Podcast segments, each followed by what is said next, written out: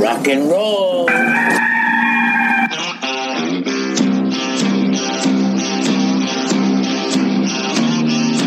It's your daily dose of all things Gamecocks on the Inside the Gamecocks podcast. Here's J.C. Sherbert.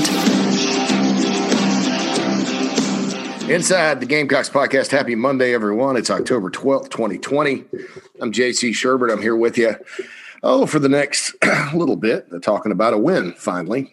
South Carolina 41, Vanderbilt 7 on Saturday up in Nashville. Just a good, solid win for the Gamecocks. I said this in my game notes on thebigspur.com, and I'll say it again. I don't think Vanderbilt's very good. I'll just be honest. That's not a good football team. It's, year 7 of the Derek Mason era. And I think they're in a year zero type of situation with all the freshmen they're playing. And I guess at Vandy, that's what you got to do.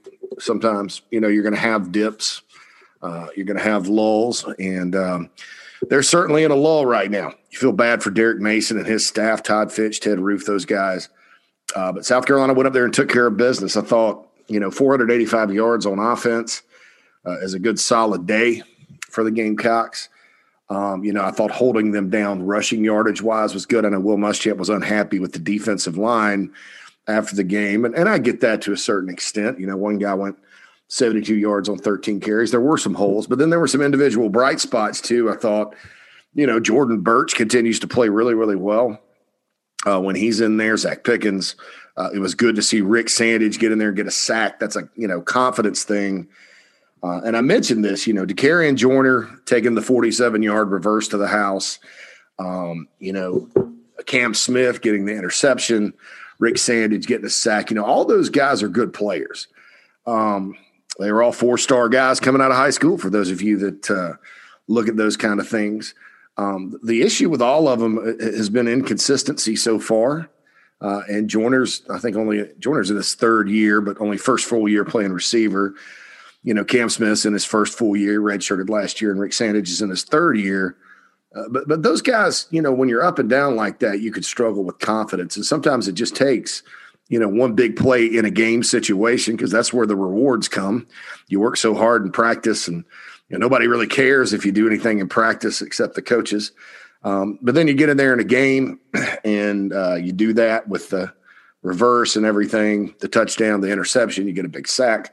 That can help you. That can help your offense or your confidence when you move forward. And Carolina needs those guys. It's never going to get any easier in terms of an opponent than what Carolina played Saturday.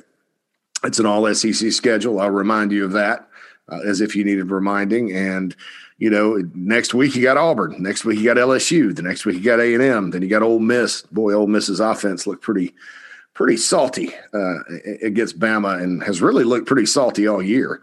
If you think about it, they've been going up and down the field against everybody. So that's going to be a challenge out in Oxford. I know LSU's 1-2. Probably the most shocking result of the day was Missouri kind of getting up off the mat and beating them. And they threw a lot of high completion passes against that defense. And boy, LSU's defense is a mess.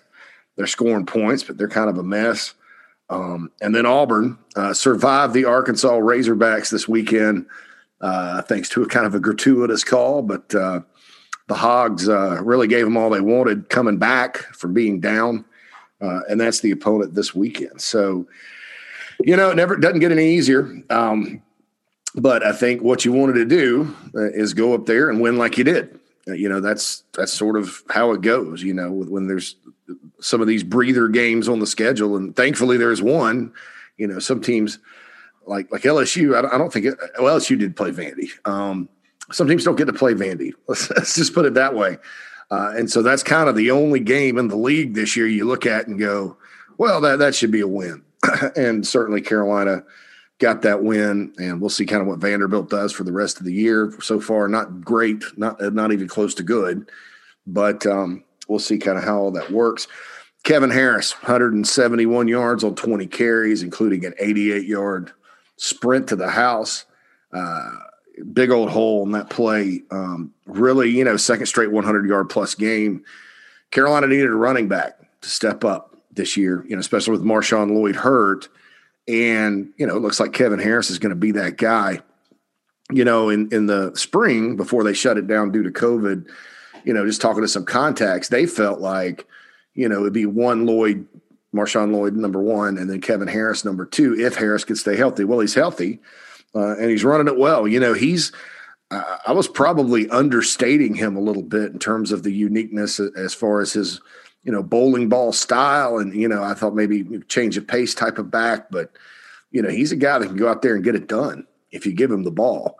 And so he's been very productive the last 2 weeks. And, you know, it's not bad for a three-star kid they beat the service academies on. Could you imagine him, by the way, at Air Force or Navy or Army? My goodness gracious. In Navy's triple option offense, Kevin Harris. I mean, wow. That would be something else. Carolina defense continues to get off the field on third down. Another 1 for 11 day. You know, they gave up some plays here and there, especially kind of in the first half. Big goal line stand for the Gamecocks to preserve a shutout. The game was probably closer than they wanted at halftime, 10-0. And then Carolina, you know, took control in the second half, and that's kind of what you want. You know, an almost 500-yard day of total offense, and Shi Smith only had 4 receptions. And, you know, they gave him the ball on a shovel pass and some things like that. And I think Mike Bobo continues to make the right calls at the right time.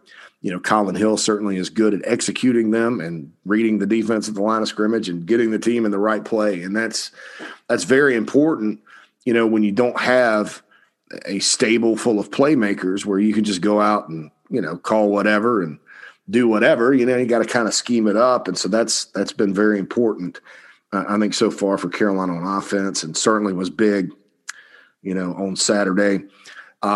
Ryan Hilinski got in the game. I know some of you were kind of complaining he didn't get a pass attempt.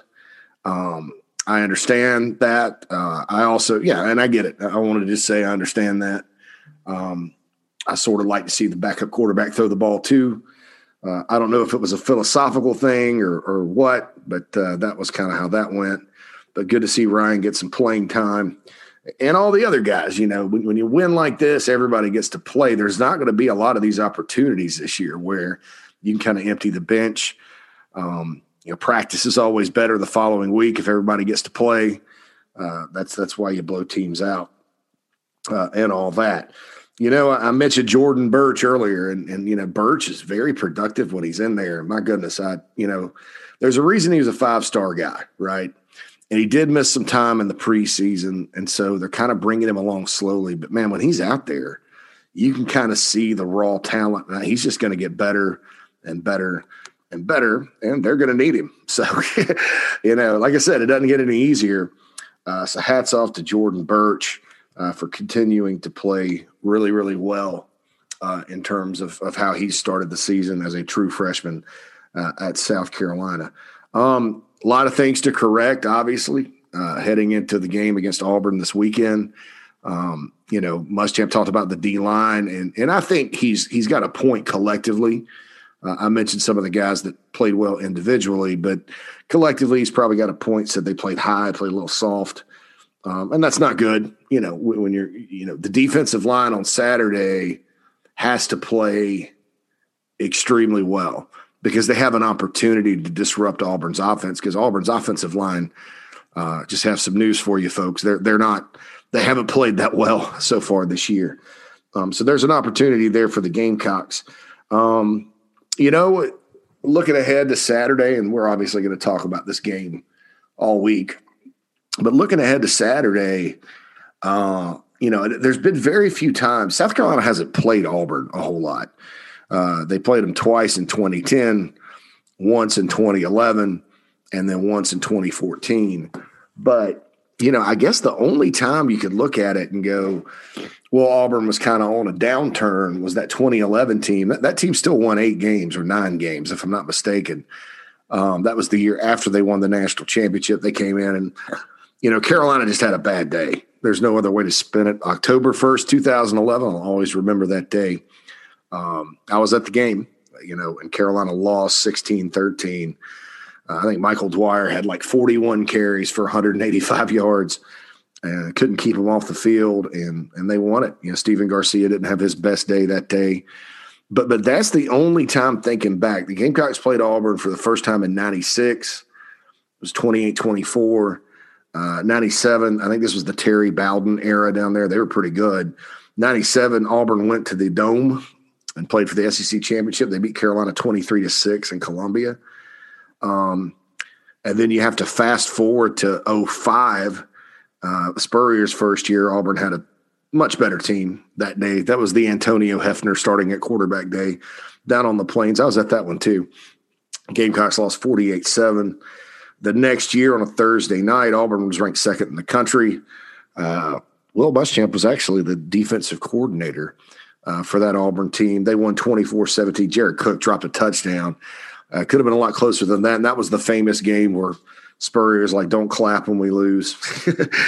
And, you know, so the Gamecocks went down there, the two losses in 2010, and then lost 2011. And then 2014, you know, that was a year Carolina just didn't have much defense. Went down, got in a shootout with Auburn. Dylan Thompson played a really good football game that day. And Spurrier was dialing them up against Ellis Johnson. That was 42-35. My point in all this is to say very few times has South Carolina had Auburn rotate on the schedule during all this, and Auburn's in one of their kind of down cycles.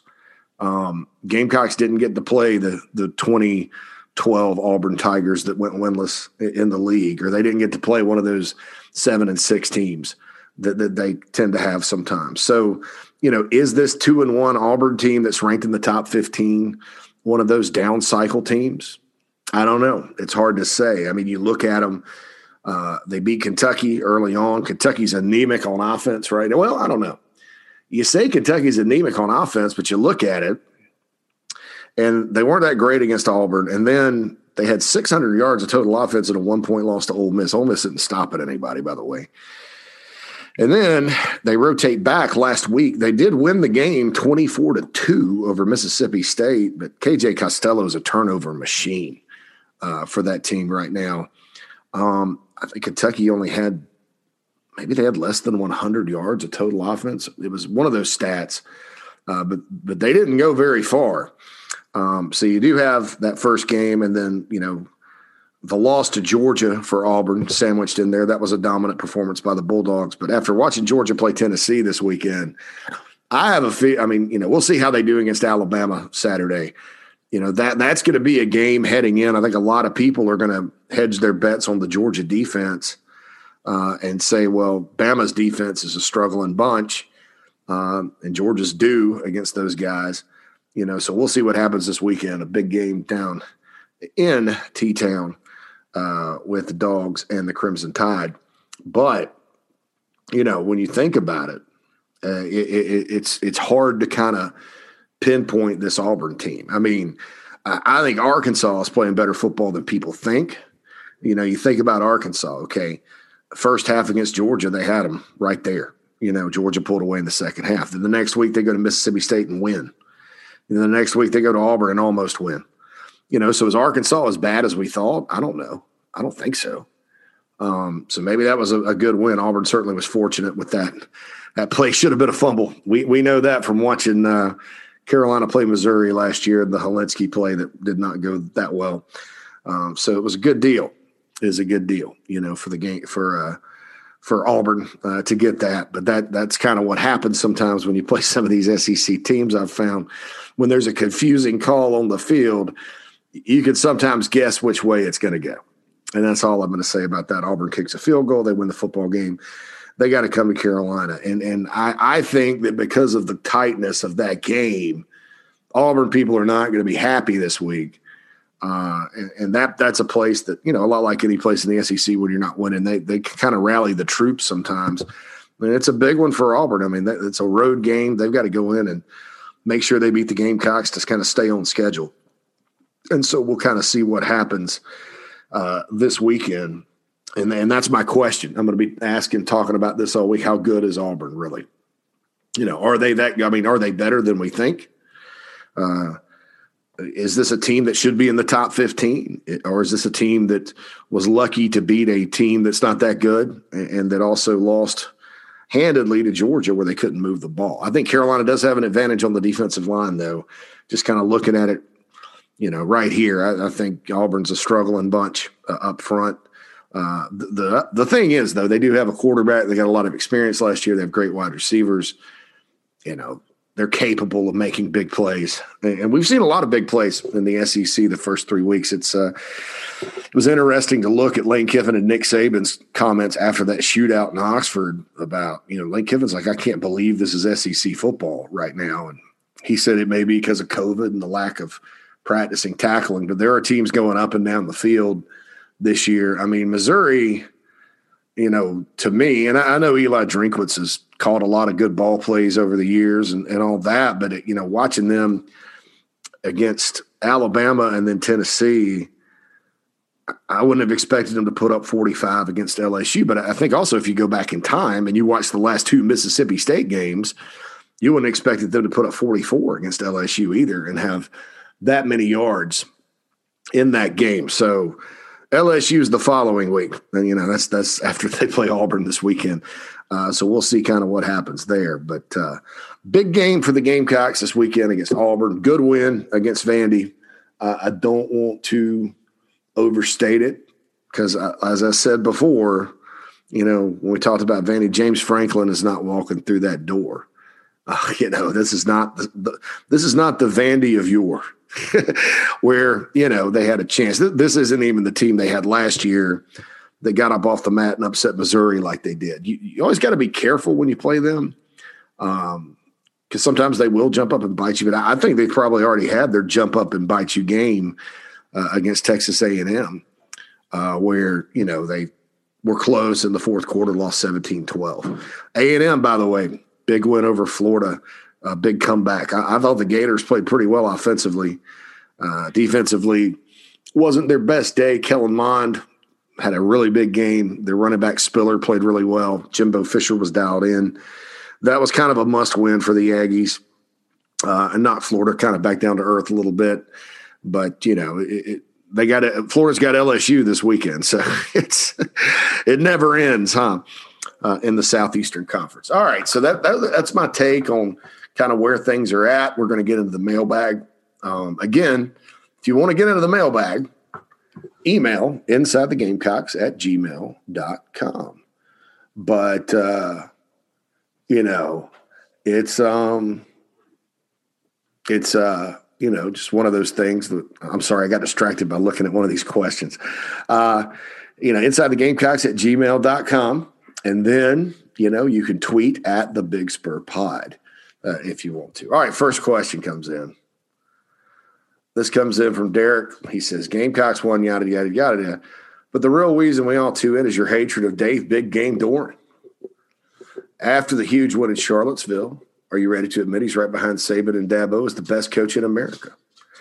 Hey, look, I'll say this. That was a big win for the North Carolina State Wolfpack. It's surprising, because, I mean, you know, the guy that he has coordinating his offense now, too, was the guy that they ran out of Texas. Herman fired him and brought in a new guy or whatever. And, so you know, what can I say? The Wolfpack's, 3-1? Because they beat Wake. Had a big win against Pitt. And then they go and they beat Virginia. So, shoot, look out. Break up the NC State Wolfpack right now. But, I'll stand by my opinion on Dave Doran, but I'll admit that I may look like an idiot after if they continue to win and play well. You know, I'll just put it that way. They avoid Clemson this year too. They took that game off the schedule when they redid the ACC schedule. So NC State doesn't have to play Clemson this year. Maybe they get on a run and finish second, and we have an NC State Clemson ACC championship game. How about that? Who knows? Thanks for the email, Derek. Eric says, JC, as always, enjoy listening to the podcast. Feels good to be enjoying a pretty dominant win this weekend. I know Vandy was down some players and all that, but a 41-7 victory in the SEC is good regardless of the opponent. Yeah, I agree. Good win. Put it in perspective, but it's a good win. What are your feelings about the defense after 3 weeks? There seems to be a lot of criticism about the defense, but statistically, they're doing pretty well in most categories. Carolina ranks third in the third in the country on third down, 32nd passing, 22nd rushing, 15th in the red zone, 26th overall. I feel like a few explosive plays have really been the difference. It's something that can be cleaned up. I agree with you there. I guess you also have to keep in mind some teams haven't played this season as well. Yeah, when you're looking at the rankings, the other conferences that are getting started here in the next couple of weeks aren't part of that. I think, gosh, there's 75 right now. But, you know, you're still kind of in the upper echelon when you think about it. I mean, you're third in the country on third down defense. And that's been an issue for this defense during the Muschamp era. That used to be, they can't get off the field. Everybody's upset about the cushion zones and all that good stuff. Well, that didn't happen. You know, now there's sometimes they don't get to third down. Other teams going up and down the field. While I admit I thought a year 5 Muschamp defense would be more disciplined when it comes to big plays, I don't buy the narrative that they're terrible like some people are saying. I don't either. I don't. You know, I think there's a lot of teams around the SEC right now who are wondering about their defense. You know, kind of scratching their head. And this league has evolved into more of an offensive league the last few years. I'm not ready to say it's like the Big 12, but it has evolved a bit. Teams can score on you. You know, I think there's probably questions. LSU's got some questions. I think even Auburn may have some questions. You know, I know they've got some questions in Tuscaloosa this weekend. Outside of Athens, Georgia, I don't know where they don't have some questions on defense. Even Tennessee, you know, defensively in the second half Saturday was, you know, they fell apart. Georgia went up and down the field on them. So, you know, I don't know what to say. You know, I do think, you know, if you look at the Florida game statistically, you know, Carolina's best defense that day was probably its offense. You know, you had a 36-23 advantage on time of possession, and that keeps the stats down. You know, I thought Tennessee just big played Carolina to death. At key moments, Tennessee on offense made the big plays. Carolina made some big plays on offense too, but, you know, you shut down even one of those and you probably win a close football game. So, no, I don't buy that they're terrible. And I mentioned some players like Cam Smith and Rick Sandage at the top that – hopefully we'll start playing with confidence and get in more and more and play well. I also mentioned the defensive line. You know, I didn't look at it and thought they played bad, but Muschamp obviously saw something there he didn't like, and that has to be cleaned up because you have a chance Saturday to have an advantage with the defensive line versus their offensive line. And so, you know, this game Saturday against Auburn, you know, South Carolina's defense has to play really well. The offense needs to stay on the field, be efficient like they are, score touchdowns in the red zone, all that good stuff. But, you know, South Carolina's defense, I think, is better than Arkansas on defense. I think they're just as good as Kentucky on defense. And I think they're not as good as Georgia, obviously, on defense. But I do think this is one of the better defenses that, you know, Carolina – or that Auburn has faced so far this year in their fourth game of the season. Now we'll see. You know, you still got Gus Malzahn over there. You still got Chad Morris. You got a veteran quarterback. Bo Nix is a veteran now. You got Tank Bigsby rushed for 146 yards against the Hogs. DJ Williams is an excellent back. You know, they kind of turned Tank loose against the Razorback. Seth Williams is a future NFL receiver. You know, they have some weapons. It's just, can you beat them up front?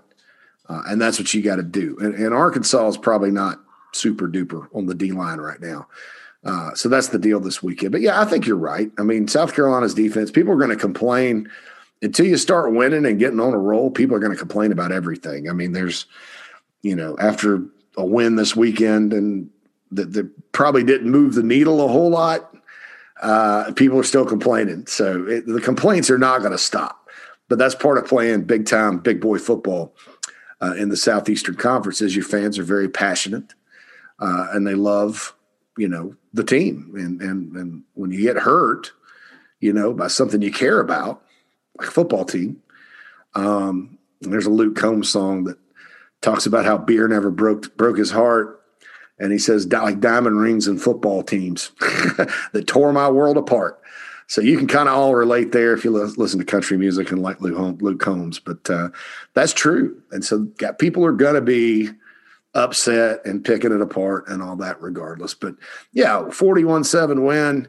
You know, now it's, I think, 13 in a row against the Commodores, 26-4 overall, 25-4 since you've been in the SEC. You don't want to lose to those guys. You know, that's a tough – that can really hurt an entire season is if you lose to those guys. So they didn't lose, and so Carolina's moving on, and it's better than the alternative because I would not want to be sitting here talking to you today had Carolina lost to Vanderbilt.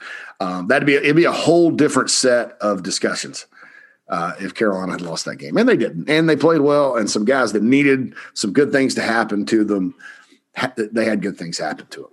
So, Eric, thanks for the question. Please continue. Don't be a stranger with the mailbag. We appreciate that. JC, this comes in from Noah, who's a frequent emailer. Again, insidethegamecocks@gmail.com if you would like to get a mailbag question in. Or you could tweet to @thebigspurpod. And please go follow that Twitter account. JC, I enjoy your honest but optimistic outlook on Carolina football.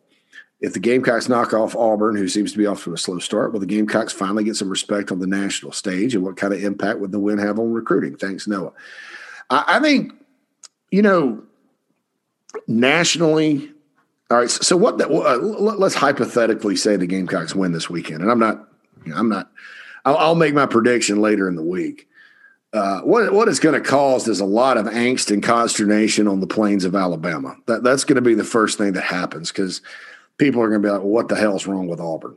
You know, that's a bad loss for Auburn, et cetera. And Auburn's a 3-point favorite, so we'll see kind of what happens there. For Carolina, you know, I think with recruiting, recruits want to see progress. They aren't necessarily looking at one game as a big difference. So I think with recruiting it helps, but any win does. And, you know, all that. I think internally, as far as the Gamecock as a program went, look, they've never beaten these guys. They beat them in the 30s one time, I think. Maybe two. But, you know, since they've been in the SEC, Carolina's never beaten Auburn. They're one of two teams Carolina's never beaten. I mean, South Carolina's beaten Alabama 3 times since they've been in the SEC. That mean Auburn once. They've beaten LSU down there. So – you know, when I look at it, it's always good to do something you haven't done, you know. And I think if you're Will Muschamp, there's been, you know, outside of winning more games his first 3 seasons of any coach, which he did do that. I think that was a good talking point 2 years ago. Not anymore. But, you know, 3 straight bowl games, too, was a record, you know, best start ever. But again, that was a good 2 year ago talking point. But, you know, you beat Auburn. Hey, never beaten Auburn. So that's a good thing because it really, you know, you don't want to have these long losing streaks against teams, especially in this league where of the other 13 teams, you've beaten 11 of them, but you've never beaten 2 of them. And ironically, you have those 2 back-to-back home games. You know, you have Auburn and then go to LSU, and then you come back and you play A&M. And Carolina has not – I mean, they did beat LSU once in the 90s, 94, Brad Scott's first year. It was an 18-17 game. I think it was raining down in Baton Rouge. LSU, as a football program at the time, was in the wilderness a little bit. Other than that, they hadn't beaten LSU either. So a grand total of 1 win in the SEC against the next 3 opponents. So obviously there's an opportunity there to make some people feel good. You know, I still think that if you're talking about would you rather win the next 2 or 3 or beat Tennessee and Florida, I obviously think it's Tennessee and Florida because they're division teams. And those games are always more important. You know, bottom line, unless you're going and, you know, like Florida and LSU sometimes are in the top 5 and they play and that's a big one, or Georgia and Bama are playing this weekend and that's a big one. But, you know, I think that the division games are obviously more important. So we'll see. We'll see. You know, national stage-wise, I think that it's going to take more than a win over Auburn for relevance. But, you know, that's the only thing you can do to really achieve relevance is, you know, win games. and win big ones and surprise some people. So, Noah, I appreciate all your emails you send. They're always very good questions. James says, JC, do you believe that the Auburn game is another inflection point? The top 15 team that has looked beatable, a chance to steal one back on ESPN, and a team we hadn't beaten since 1933 seems like a big opportunity. And James, I'm completely there with you. It is a big opportunity. It is a big inflection point. It's a game where, you know, you're a 3-point underdog. So you add the 3 for the home field or whatever. I don't even know if the lines make odds makers are doing that this year. It's a 6-point game. You know, that's not a terrible. I think that was the line. Tennessee was 4. But yeah, so yeah, this is a good inflection point. You got some momentum with a win. You're playing a team that, you know, first 3 games they hadn't been super duper impressive. And so yeah, and you got an opportunity on the line of scrimmage because your defensive line's so far are looking better than their offensive line, and that's sometimes when games are won and lost. So we'll see. We'll see kind of what happens there. I mean, I know that talking to some folks inside the program, they're excited about this opportunity, and they're excited about, you know, going and maybe doing something that's never been done. So that's Coach Spurrier used to talk about that. Let's do something that's never been done. I hadn't beaten Auburn, so that'll be a good one if they can get that done. And I think that, again, the win this weekend, let's put it in perspective. That is the worst Vanderbilt team I've seen in a long, long time. I got to the point where I kind of feel sorry for them for the rest of the year. But, you know, Carolina did exactly what they were supposed to do. You know, they beat them soundly. Soundly. Beat them on the scoreboard, beat them in the stat column, beat them soundly. So – you know, wasn't a perfect game by any stretch, but it was the perfect game for this team that needed to gain some confidence, get up off the mat a little bit, and then look forward to, you know, this weekend, which, as you said, James, is an inflection point, big opportunity.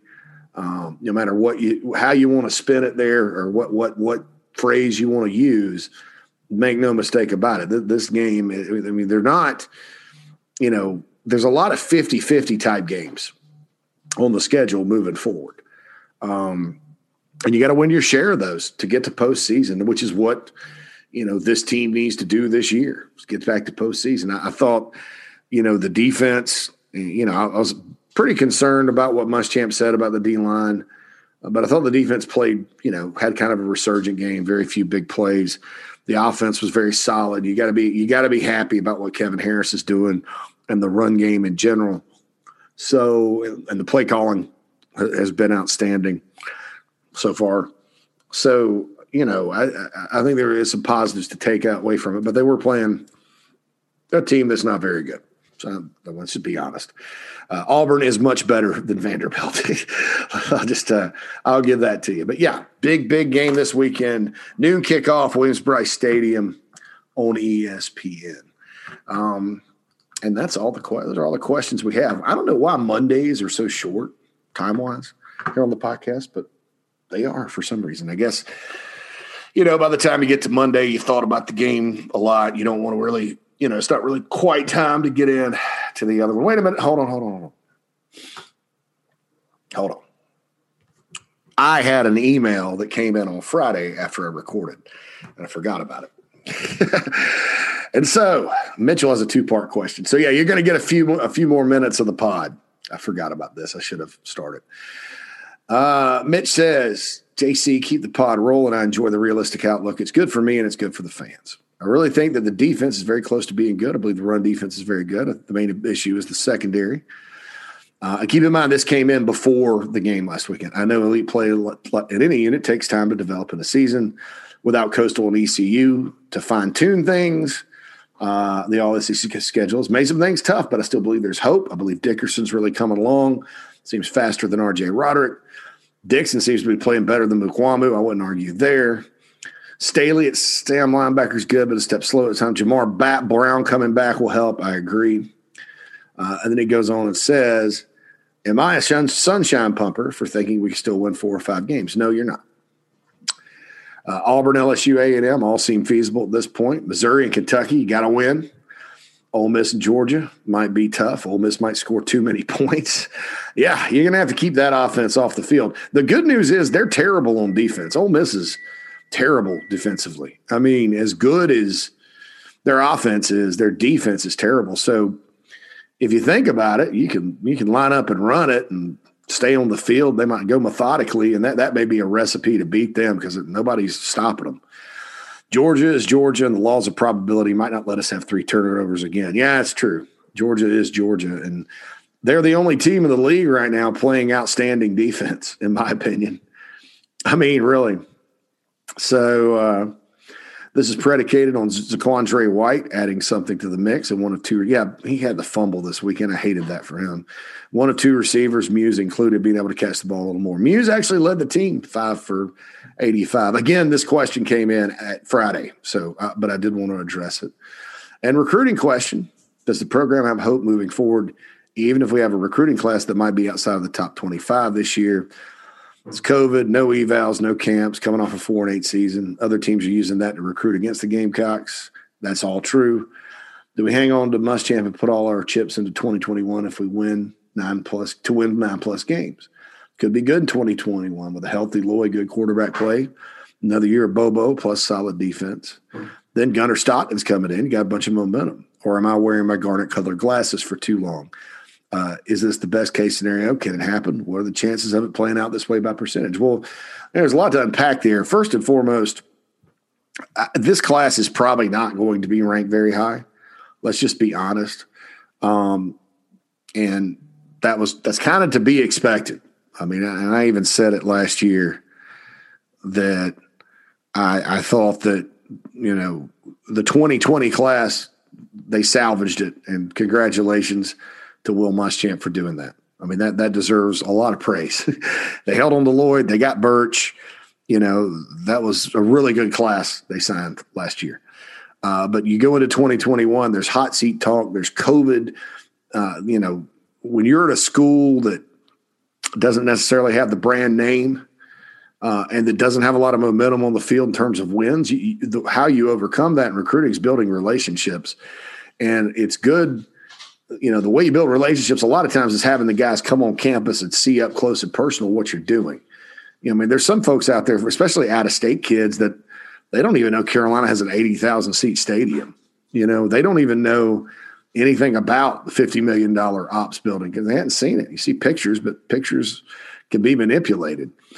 So I get it. And I think what you got to do is you got to hope that this class – is a lot like, and I mentioned this before, the 2006 class where, you know, Carolina, Spurrier's first class in 2005, and there were a lot of busts in that class, but they kind of finished with a bang. You know, they got some guys at the end that, you know, only one of them, Carlos Thomas, turned out, but he ended up playing corner. Jonathan Hanna didn't turn out, and then O.J. Murdoch was a tragedy. You know, you got Ryan Suckup in that class, Kenny McKinley in that class, but Jared Cook was in that class. But, you know, there was a lot of guys that busted out. Well, then the 2006 class was ranked about 20 spaces below that. I think Carolina snuck into the top 20, the first Spurrier class. Then 2006 is like in the 30s, 40s. But in that 2006 class, you got Eric Norwood. You got Darian Stewart. You got Captain Munnerlyn. You got Emmanuel Cook. You know, there were a lot of players. I mean, Eric Norwood's one of the best to ever play. Darian Stewart was in the NFL for how long? Captain Munnerlyn, I think, still in the NFL. You know, Emmanuel Cook certainly was a really good safety, one of the better safeties Carolina's had. So you got to kind of hope that you hit on these guys. Now, can you sit there and say that will happen for sure? No. Statistically, would you rather have higher-ranked guys? Absolutely. But it's not like this would be the first class in the history of recruiting that's ranked in the 30s that ends up contributing in a major way. And I'll, you know, look at Kentucky. They never, I think Kentucky, or it was Missouri. Missouri had the 33rd ranked recruiting class in the team rankings for 4 straight years. I mean, it just kind of shows you, you know, and they're not, obviously didn't have to pack it up and end football, and that hadn't happened at Carolina. Now you start rolling out the 40th ranked class every single year. then either you're a great evaluator and it just doesn't matter, and I do think they're really good at evaluating individual talent, the current staff. I haven't come off of that. I think the issues have been on game day. But, you know, can you do that and win? I don't know. But I think that there's kind of an unnecessary panic over the team ranking right now. And I'll admit it's not ideal, but, you know, people are talking about how this is the worst class ever. You know, that's completely unfair to the players in the class, you know, and what you got to do is hope that, you know, a good chunk of them end up, you know, outplaying their ranking. I mean, one recruiting class, I don't care if it's first or 50th, that's not going to, that doesn't feed into winning, you know, one class. You know, it takes a string of classes, and you look, 2018 class is pretty good. 2019 is good. 2020 is good. So as long as this is a 1 year dip and you can come back in 2022, because you already got a 5-star quarterback committed, you know, I absolutely don't think it's a big problem. The more immediate problem is winning football games, you know, because to even get to where that's a discussion, you got to win more games. And, you know, if you're the Gamecocks, you're hoping that happens Saturday. Mitch, glad I saw that before I hit the delete button there, and certainly appreciate all the emails today. Again, insidethegamecocks@gmail.com. If you want to get in on the mailbag, please continue to do the ratings, because we have quite a few of them, and the reviews on Apple Podcast. We're marching towards 1,000. Want to get to 1,000 by the end of the year, the year. And just to tell him, you know, the last one, Micah goes in, he's like, the hot spot hadn't moved. I talked about the hot spot down in Greer. Great reference, by the way. Great podcast. I've been listening to you for a while. Thank you there. Lots of other 5-star ratings and reviews. Certainly appreciate those. Again, getting up towards that 275 mark. Want to get to 1,000 by the end of the year. I think, you know, if you think about it, we're, you know, a third of the way through the season. So we're, you know, we're a fourth of the way, a little bit more than a fourth, to 1,000 reviews. Throw in a bowl game, guys, and we'll get there. We'll certainly get there. But I appreciate that. Again, it's on Apple Pods. You can also get us on Spotify. When you go to Apple Pods, if that's how you access the podcast, please hit the subscribe button. Some listen to it, but don't hit subscribe. It doesn't cost you anything to do that. It just gives you a little notification as to whenever you have a new episode, and we try to have one every single day. All right, great Monday show, guys, and looking forward to talking to you all week. This is J.C. Sherbert. This has been the Inside the Gamecocks podcast. Happy Monday, folks.